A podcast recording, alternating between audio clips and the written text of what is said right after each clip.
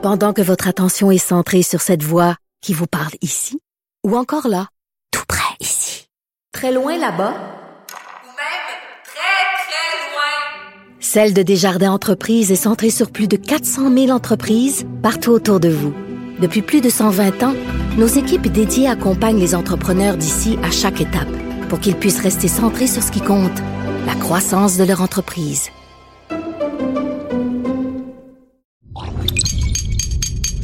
Cube Radio. Salut, c'est Charles Tran avec l'équipe Dans 5 minutes. On s'intéresse aux sciences, à l'histoire et à l'actualité.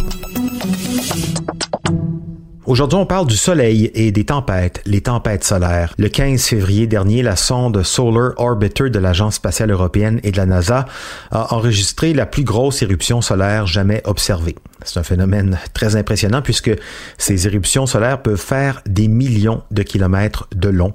L'éruption solaire du 15 février mesurait 3 millions de kilomètres. Bon, ce ne sont pas des flammes longues de 3 kilomètres qui sortent du soleil, ce sont en fait des ondes, de puissantes ondes magnétiques qui voyagent très loin dans l'espace, notamment jusqu'à nous. Et il arrive que ces tempêtes solaires frappent la Terre sans que ça change rien pour nous, mais il arrive aussi que de très puissantes éruptions causent de véritables problèmes, panne de courant, d'Internet, court-circuit. Bon, alors est-ce qu'on doit les craindre, ces tempêtes solaires, et surtout, peut-on savoir à peu près c'est quand la prochaine? Voici Félix Pedneau. 10, 9, 8, Le 3 février, 7, SpaceX envoie dans l'espace 49 nouveaux satellites. De ces satellites-là, seulement 9 vont véritablement entrer en orbite. C'est que quelques jours avant le lancement de ces satellites-là, une éruption solaire éclate à la surface du Soleil. Les ondes libérées vont voyager à travers notre système solaire jusqu'à frapper notre atmosphère. Sous l'effet des ondes d'une tempête solaire, notre atmosphère se réchauffe et se dilate. Elle va enfler, si vous préférez, et elle devient donc plus dense en particules, donc beaucoup plus difficile à percer par les satellites.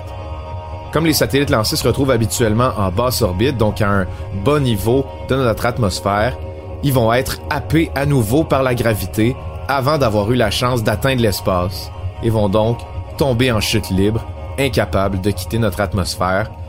La majorité vont se désintégrer avant de toucher le sol. Les éruptions solaires ont déjà créé des bien plus graves problèmes et pourrait toujours en engendrer des pires, et tout ça, c'est complètement hors de notre contrôle. Une tempête solaire, pour revenir à la base, c'est une perturbation du champ magnétique du Soleil qui envoie ensuite des très nombreuses particules chargées électriquement dans l'espace. Les particules, lorsqu'elles frappent la Terre, vont se heurter à notre propre champ magnétique. Plusieurs planètes possèdent des champs magnétiques, et pour tout vous dire, sans le nôtre, on serait grillé. Littéralement, si notre champ magnétique était pas là, on serait exposé à tellement de radiation du soleil qu'on pourrait très rapidement mourir. C'est d'ailleurs un des risques que courent les astronautes lorsqu'ils font des sorties dans l'espace. Notre champ magnétique bloque donc la majorité des particules qui viennent d'une tempête solaire, ce qui provoque des réactions électriques à la surface de notre atmosphère. C'est pour ça que proche des pôles nord et sud de la Terre, on observe des aurores boréales qui sont la réaction du champ magnétique à une tempête solaire. La plus puissante tempête solaire qui a frappé la Terre de notre histoire s'est déroulée en 1859. On l'appelle l'événement de Carrington en l'honneur du scientifique qui a ensuite fait le lien entre les perturbations géomagnétiques de la Terre et l'activité du Soleil. À l'époque, on utilise le télégraphe pour communiquer. Et pour ce faire, le télégraphe utilise les ondes électriques pour envoyer des messages codés. Mais lorsque la tempête solaire de 1859 frappe, les télégraphes de partout dans le monde se mettent à produire des étincelles dans de violents coups de circuit. Les plus violentes explosions de télégraphes ont même provoqué des incendies dans les bâtiments où ils se trouvaient. Lors des événements de Carrington de 1859, la tempête solaire est tellement forte qu'on remarque des aurores boréales à la hauteur d'Hawaï et de Cuba, donc très loin des pôles où se concentrent habituellement les aurores boréales.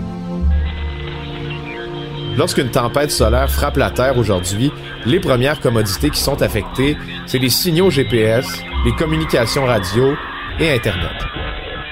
Si une grosse tempête solaire frappait de l'échelle de celle de 1859, il faudrait s'inquiéter pour la majorité de nos transformateurs électriques, à l'échelle de la planète.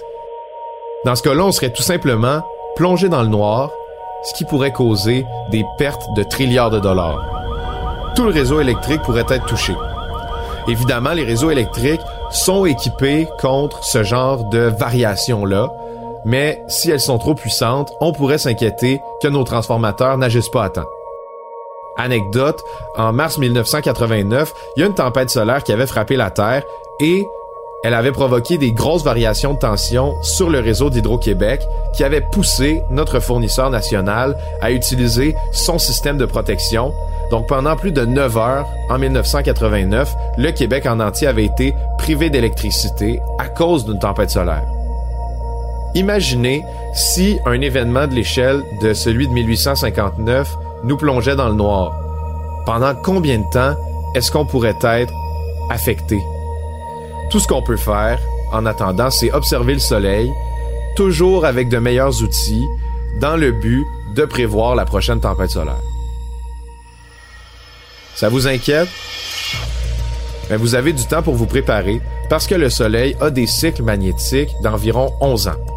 Le pic de notre cycle solaire actuel devrait être atteint vers 2025, mais là encore, on ne s'attend pas non plus à l'intensité de celui de l'événement de Carrington de 1859.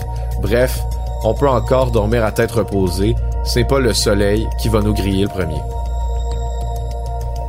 Non, malheureusement, on est capable tout seul, comme des grands, de se griller. Cela dit, même si c'était pas un bon signe à l'époque, en 1859, des aurores boréales au-dessus d'une île en éruption à Hawaï, ça devait être surréel pour les témoins qui ont pu l'observer. Merci Félix Pedneau, c'était en 5 minutes.